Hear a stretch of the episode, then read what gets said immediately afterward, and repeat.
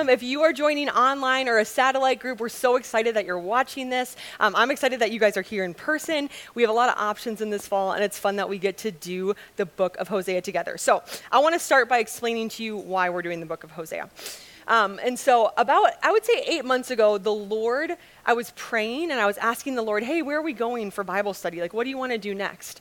And I felt like the Lord put the book of Hosea on my heart. Um, and I didn't remember it super well for being honest. I was kind of like, okay, I think it's a story of an unfaithful woman. I think it's a prostitute, and Hosea marries her. That's all I remembered. So I didn't think much of it. But I was like, okay, God, great. Well, then I did the faithful thing that every leader does I read the book.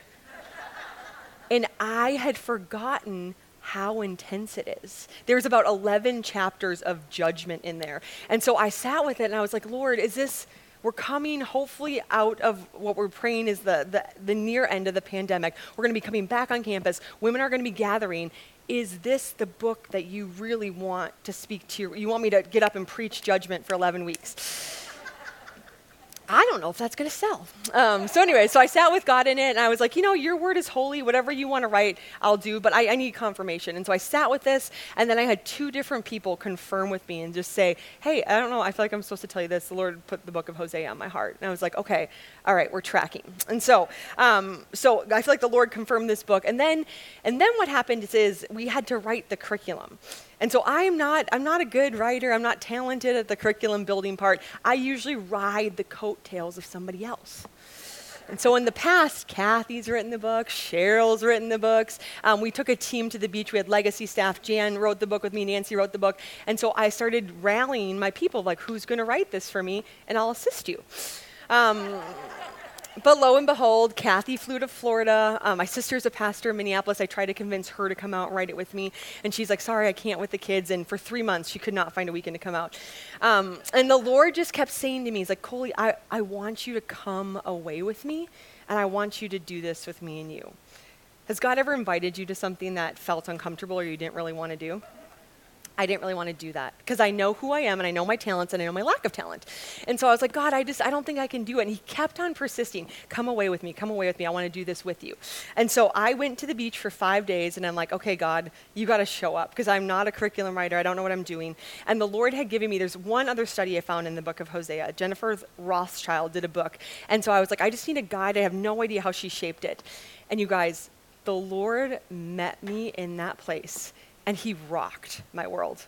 I spent the first two days in that beach house just weeping, weeping at God just revealing things that I had put in front of him, things that I had made bigger than him. It was like this very tender unpeeling of my heart, and the Lord exposing things that I had loved more than him, and this gentle, gentle invitation to come back to him.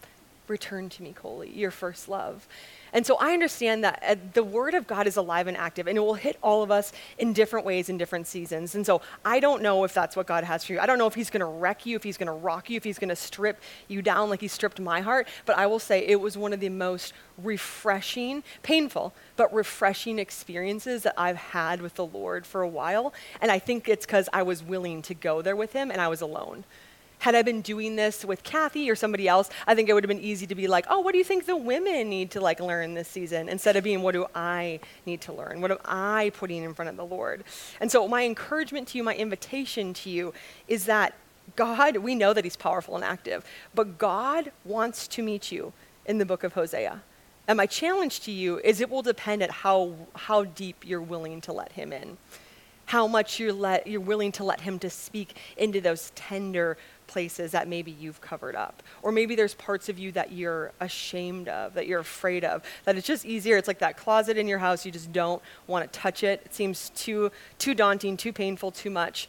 Um, I want to invite you in prayer to consider letting God touch, touch places in your heart that need healing, that need redemption, that need a divine Savior, that need light, and more than anything, that need His love because I don't know about you, but there's so many other things that I run to for love in the world. And God slowly and surely over those five days checked all my boxes of, hey, you think you're getting something good out of this, but this is only hurting you more. Or you're, you're putting too much in this relationship and that it's actually hurting you. Or you're thinking that you can get your identity in what you do. And that was never, ever my intention. And so the book of Hosea, it, it, comes at this time where after 18 months, two years of COVID, we've been isolated, uh, we've been slammed with mental health stuff, we've been slammed with trauma, with pain, with death. And I feel like the Lord's invitation is let's do a little, a little cleaning of your heart. Let's do a little housekeeping. Let's check the pulse of it. Let's check where it's at. Let's check what's in there. Let's check what you're loving. And so that is the book of Hosea. That's the invitation that God gives us is let's focus on the heart. And so my prayer, my hope is that you're in a season that you're like, yeah, God, I'm ready. Let's do let's do the housekeeping. Let's talk about the things that are hurting me, the ways I'm hurting. Like let's just do this and you come to him open-armed and ready for him to do something because God in his tender love and mercy, he cares for your heart more than you do. I know it's hard to believe because we're very, very protective of our hearts. We all have our walls and our self-defense mechanisms, and we want to we want to protect ourselves more than anybody. God wants to protect you, and so when you entrust your heart in this process to, process to Him, He is the safest hands in the world that can hold it.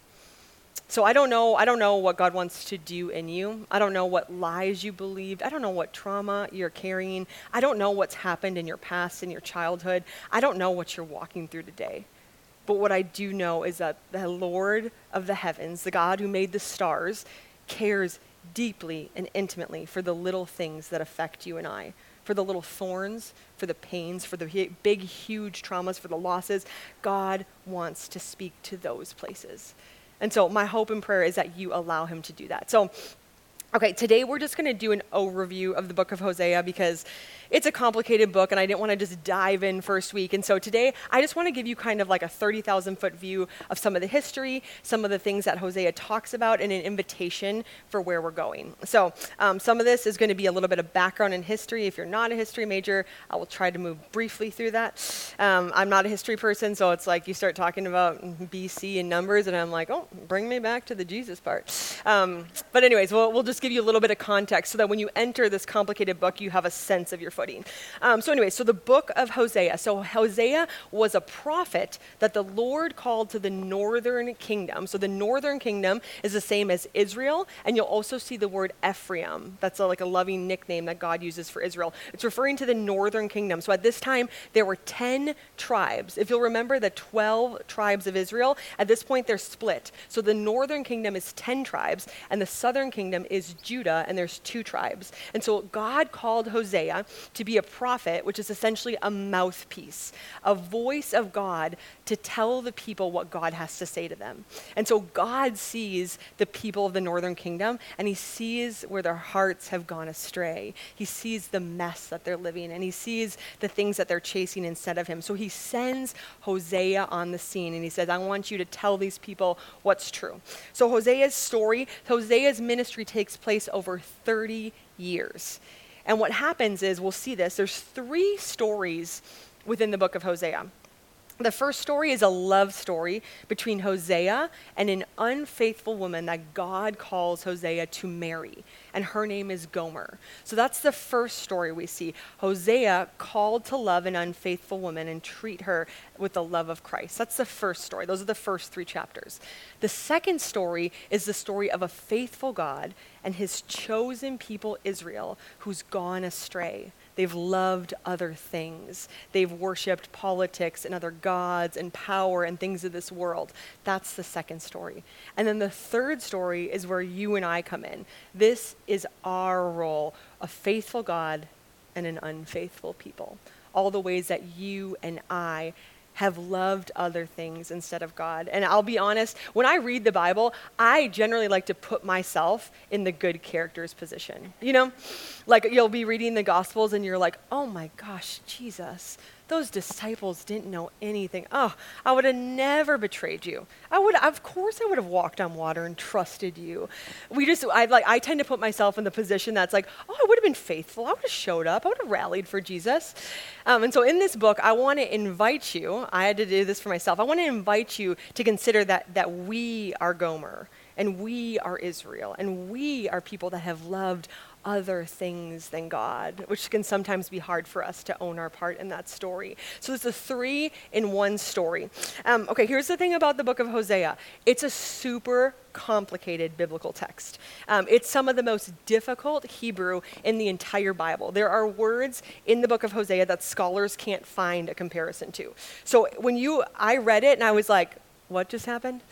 If you, has anybody read the whole thing through? It's okay if not, there's no judgment. Um, I would encourage you at some point just to read it through so you get a sense, but you're reading it and it's jumping from like prose to poetry. They're using all these different nicknames. You have no idea who he's talking about or what he's saying. It's a very, very complicated book. And so, Scholars have spent a, lo- spent a long time unpacking it. There's eight to nine different views of if people think that Hosea and Gomer were really a married couple, if it was a metaphor, if it, there's a lot of different like thoughts and reflections on this. And so we're going to dive into that every single week and just explore what God's word says. But I just want to encourage you if you felt confused by the book, you're not alone. You're in good company. It feels like you don't know who's talking to who or when, or if he's calling out you or the neighbor or what. So we're going to get through together. Um, we're going to move through kind of chunk by chunk. I don't think it's super chronological, but we will unpack each week uh, what it means. And uh, one of the questions that I read uh, when I was looking at the commentaries is just Hosea chose to wrote, write this in, in poetic form. And I was thinking about the literary genre of poetry. Why do people use poetry? Why wouldn't you just write a chronological narrative and just write everything that happened? And I think I'm going to leave that question for you to sit with. But as we read this, I want you to consider why was it written in poetic stances? What's the beauty of that? What's the invitation of that?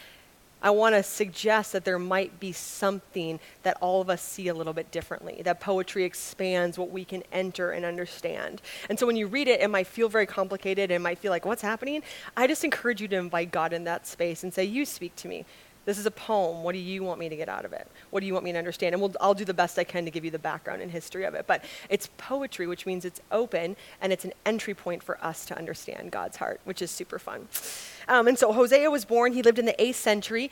He, he was a prophet during what we would call the best times of Israel and the worst times of Israel. And so the first line of the book, it lists all these kings that were, were established in order when Hosea was a prophet. And there's only one king that was part of the northern kingdom. The other four are in the southern kingdom. The northern kingdom had King Jeroboam II. He was like the all star guy. Just think of like king of the economy, brought a lot of prosperity, brought wealth to the nation, was a good ruler, was stable and loyal. And so when Hosea came on the scene, the northern kingdom, Israel, Ephraim, they were at their best. Think of like food on every table, mansions, red carpets. They were living the dream. Everything was going well. And what happened is they started to trust in their wealth and their own provision and their own security. And this moved their hearts away from God. And so they were thriving as a nation by all means. They were powerful. Other nations were afraid of them. They had everything they needed. And so God sent Hosea to say, You're chasing after things of this world and you're not trusting your first love. And so, over the 30 years that Hosea is the prophet, we just see Israel go, get worse and worse and more desolate and more broken. And what ends up happening is when Hosea is done prophesying, the whole nation is swallowed up and destroyed by the Assyrians.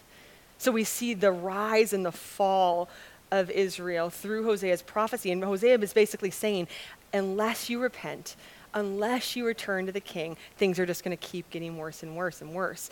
And the people did not have ears to hear it. And so I want to invite us as we approach the book of Hosea, different time, different season, sins as old as sin, the same stuff we struggle with today, putting our, our faith or our hope in finances, in a political power, in security and comfort, in our own stability, in our health, in our looks, in our relationships, in our status, you and I are the same people that Israel were, just a different, different cultural background, different things. So we're going to try to unpack some of the ways that Israel was living, and as well as I can, I'm going to try to make a comparison that we're not that different than them. We're not that far off. We're not that lost. And so in this book, um, that's kind of a little bit of Hosea's background, and that's what he's preaching. He's prophesying to these people, and at the same time, he's living it out at home. Hosea takes the place of God by loving an unfaithful woman and being honest, being faithful to her, giving her unconditional love. He takes on the role of Christ in loving his bride as not that she deserves to be loved, as God calls her to be loved. And that's you and I, that God has an endless amount of unconditional love for us, regardless of what we've done, regardless of the mistakes we've made, regardless of how we feel about ourselves. God's love is the theme. And so there's a few themes I just want to highlight for you in the book of Hosea um, as we enter it. And I want you to keep them kind of in the, in the forefront of your mind, because every week we're going to unpack a little bit different part of the story, but all the themes are leading back to the same thing. So there's three themes that I believe is happening in the book of Hosea. The first is the return to Yahweh. The return to Yahweh. You see, we have this perfect God who loves us unconditionally, and he always invites us home. He's always inviting us to come back. But what happens is you and I, so often in our pride, in our fear, in our stubbornness, you and I want to earn our way back to God, right? We're like, no, no, that's too easy, Coley. I'm not just walking back to Him and accepting grace. I'm going to work on my stuff. I'm going to figure it out. I'm going to get it right. I'm going to do this. Or we do the disqualifying thing where we're like, oh, I'm not worthy. I hear you talking about that, but if you if you knew the things that I'm thinking, if you knew what I've done, oh, Coley, I'm I'm not worthy of that. I can't just I can't just walk back to the Father. There's way too much there. There is a call on every one of your lives to return to the Lord, and Jesus Christ has made that way possible. You haven't done it. I haven't done it. It's not about earning it. It's not about being good enough. It's not about fixing yourself. It's not about fixing your situation. It's about trusting that Jesus Christ is the way to the Father and that the Father wants you back. He wants you to return. There's nothing you've done that's, that's prohibited you from returning to the Father. He's up there, He's waiting for you with patient eyes and caring arms to say, whenever you're ready, I'm here. Come back to me. Come back to me. But you and I can have this tendency to do this thing where we're like, not yet, not yet. I, I got to work on some stuff. I'm not worthy of that. I just, I want to get my stuff in order. Then maybe I'll talk to God about this. God's saying, it's not about you getting your stuff in order. It's about you being honest and humble and saying, Here I am. This is the broken mess I've been. This is what I've loved more than you. This is where I'm tripping up. This is what's really hurting me. This is where someone else really hurt me that I'm struggling with and we just give it to him and we return to the Father. So that's one of the big calls. Hosea's whole ministry was preaching to people who had hardened their hearts from God, and his continual offer was return to the Lord. Don't forget your first love. Return to him.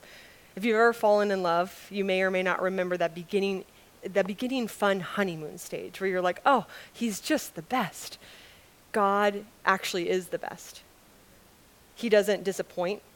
He doesn't betray us. He doesn't hurt us, He doesn't fail us. He actually is the best. And He's sitting right next to you 24 7, waiting for you to recognize and claim that He is the best and come home to Him. So that's one invitation I want you to pray about, consider, and ponder. The Lord is calling you home. What does it look like for you to return to the Lord? That's one theme that we'll see throughout the whole book. Uh, second theme is uh, this concept of beloved. Uh, we're going to do a year long series, um, this Bible study session called The Beloved. We haven't picked out specifically the text for winter and spring. Um, we're thinking of landing in 1st, 2nd, and 3rd John for the winter and maybe one of the Timothys for the spring. But what we want to do is we want to travel through the Bible. We're starting in the Old Testament and to see this call of what it means to be the Lord's beloved. God calls us his beloved. So we're going to explore that in scripture together. So that's kind of the overarching theme of Bible study this year. What does it mean that God calls us beloved? Um, and there's two words in that be loved. Be loved. This is really, really hard for us, I think, especially as women. We think we're put under this thing that we need to earn love, we need to be enough, we need to look good enough, we need to act good enough, our kids need to be good enough, our husband needs to be good enough, our house needs to look good enough, we need to be good enough at our job. This concept, this invitation is that you and I already are loved. Not because of what we did, because that's who God created us to be. And so part of the call of Hosea is to own and recognize that truth that you and I are already loved. It's not about getting into something, it's receiving it, and we're acting as the loved. Be loved. Not do loved, not change love, not fix yourself. This concept that you and I, because God is a good God and is an author of love, He created and formed us in love. And so, that, when you think about your core, your identity, who you are, who you were designed to be, so often we can put a bunch of other things in that little cup inside of us. Well, I'm an accumulation of my past decisions. I'm a product of a really unhealthy, abusive childhood. I am my addiction. I am my broken marriage. I am my kids straying away. I am family members' words over me. I am what my boss said about me. I am about my failed job. We, we can put all these other things in our identity as women, but the invitation has always been the same that your identity is God's beloved because God is love. No, that's hard for us to receive. It's, you might be hearing it and be like, okay, I hear that in my head. I don't get that in my heart. That's the prayer of Hosea. That that truth that we know in our head, I know God loves us, I know Jesus died for me on the cross, that that truth resonates down to the core of who we are. And we're going to see it in the story of Gomer and how far she runs away from Hosea's love and God's love. We're going to see it in Israel and how unfaithful they are and how unworthy they are of God's love. And then we're going to, if we're honest, we're going to see it in ourselves oh, I've done things against you, Lord. I've, I've, I've chased other things. I haven't been faithful to you. But your faithfulness, your love to me, has made a difference. And so, one of the things I want to encourage you to do, I want you to speak truth over yourself in this season. And what do I mean by that?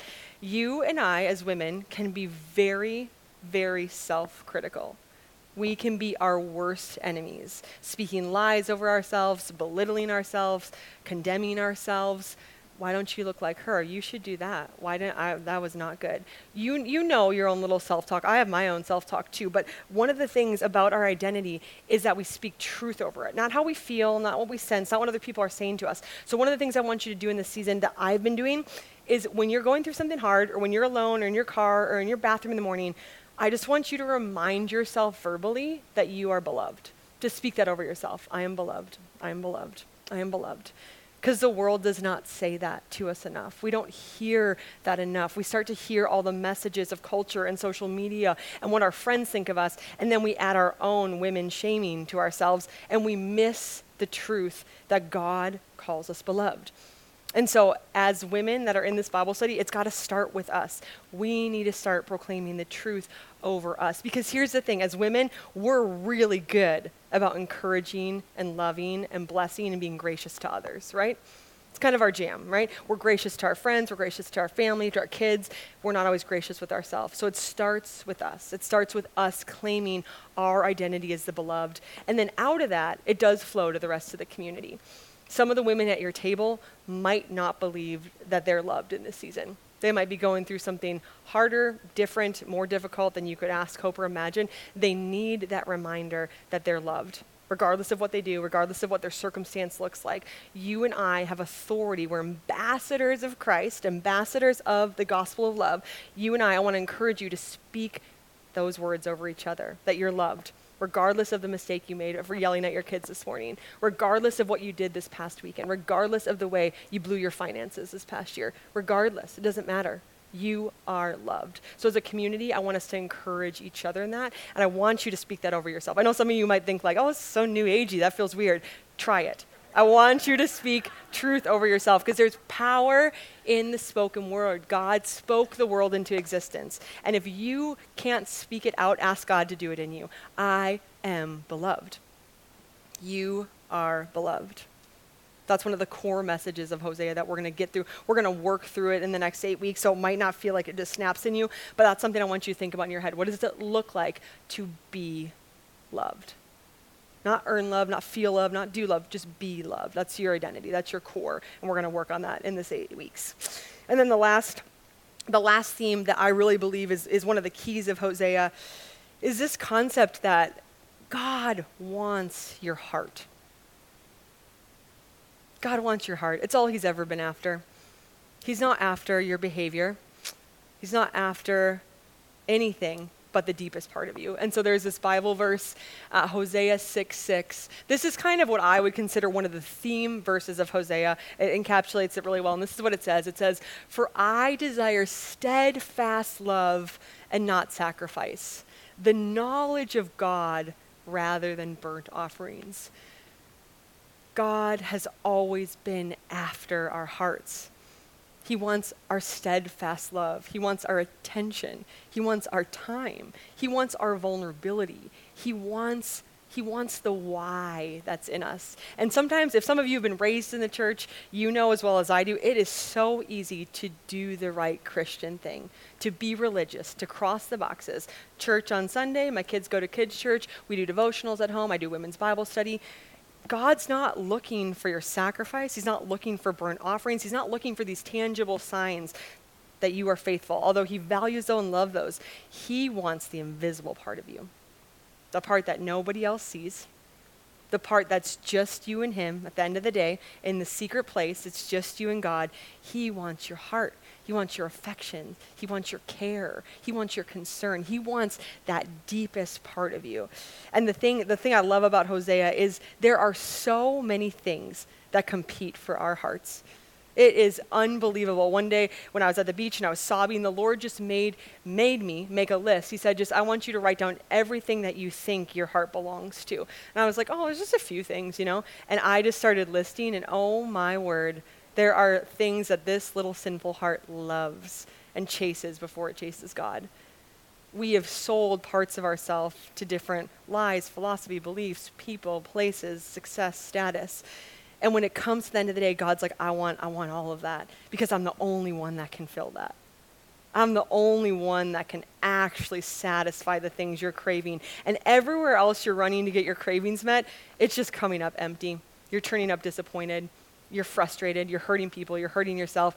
I want all of your heart because I'm the only one that can actually hold it and fill it with love and make you feel whole. And that's the invitation of this season is to give our full true hearts to God and ask him to redeem what has happened to us, what's been done to us, to ask him to make us whole. That's the invitation of Hosea, this call back to our first love.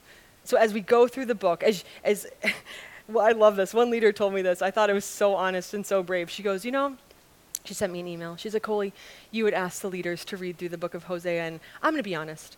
I didn't like reading the judgment part, and so I skipped it. and she goes, and she goes, you know what? When I got to the end of the book, I realized I don't like the judgment part because I don't like to be judged. I just want the good parts. I just want the Jesus loves you, the pat on the back at the end of the day. And she's like, you know, I, the Lord really convicted me. It's judgment. It's God calling out the thorns that are in our heart and removing them. That's what sets us free.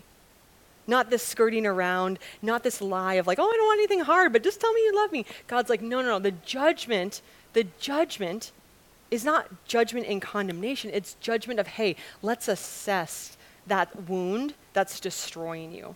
Let's assess how deep that bitterness has actually gone and let's remove it together. God's judgment is his kindness that leads to repentance. It's the way that he wants us to live differently so we're not hurting ourselves and others. And so I, I want to encourage you and myself too, because I don't like reading the judgment portions. The judgment is what calls out the problem so that we can work through it with him and be set free. So don't, don't run from the judgment. It is not condemning, it is not shaming. It is simply spoken truth that identifies what the wound is so you can remove it and it can be healed with Jesus' love and power. That's the invitation in this season. And so I want to invite you and encourage you um, to let God have his way in you in the book of Hosea, to go to the hard places with him, uh, to invite your community in as you need that. Um, some of you will feel comfortable sharing more things than others. That's, that's fine. It's whatever you're comfortable with. But I would encourage you to let other women in your group pray for you because heart surgery, it's not easy. Can be painful. I spent three or four days in pure tears, and then it took about the next month to kind of process what had happened. But at the end of that time, I felt new. God had removed things in me that were stuck there for a very, very long time. And I think He wants to do the same to you. I think He wants to make your heart new. And so, before I release you to your groups, there's one thing I want to do. I want you to find a little blank blank piece of paper. It can be the cover, it can be on your notes if you have room. Um, I want, we're going to draw two pictures. So you can do a box, line in the middle, picture one, picture two. Some of you might need a lot of space, some of you might need a little space. This is not an art contest. Don't look at your neighbor's page in case she's self conscious about her stick figures, as I would be. Um, but I want to invite you to draw two things. The first thing, the first box, I want you to draw a picture of what your heart looks like right now. What does your heart look like? What's in your heart? What are you struggling with? Are there wounds there? Are there things that are weighing heavily on it? Is this a season of anxiety? Is this a season of great joy? Is this a season where things, there's holes and gaping wounds? Are there questions? Draw or write the condition of your heart right now today. I'm going to give you one minute to do that. no judgment, no one else is looking. This is between you and God. But what does your heart, if I were to take a picture of it today, without you doing any work on it or putting makeup on it, what does it look like? What are you entering into the book of Hosea with? Draw or write out what your heart looks like.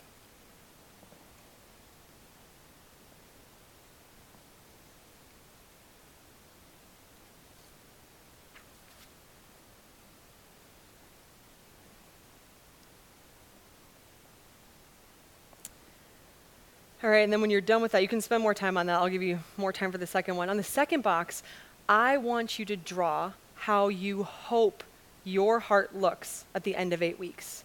When we get done with this study, what do you hope that the Lord does? What do you want it to look like? Is there something that is in the first picture that you don't want in the second picture? Is there forgiveness on this side? Is there enlargement? Is there more joy? Is there more peace? Draw what you hope your heart looks like in eight weeks when we finish the book of Hosea.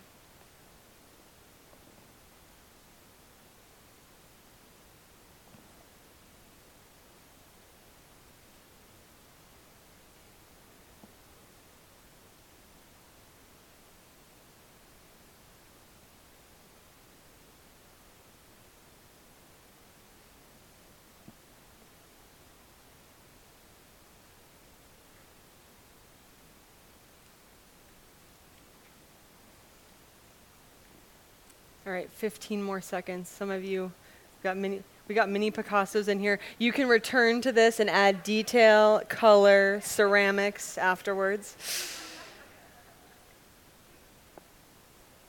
I like, I'm not really an artist, but I like the concept of drawing something because it makes something tangible that feels very intangible. And so when you look at this piece of paper, I want this to be your prayer for this session.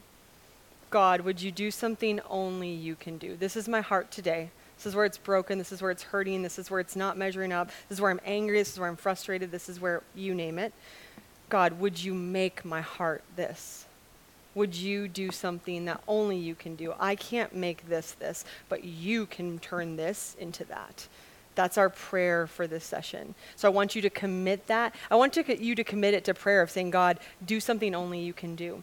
And if you're comfortable, uh, and it's okay if you're not, I want you to invite others into that as much as you feel comfortable. Because I don't think we're not created to do this alone. We're not created to pray over ourselves, to be isolated in anything. I want you to invite women in your community saying, hey, I need a new heart.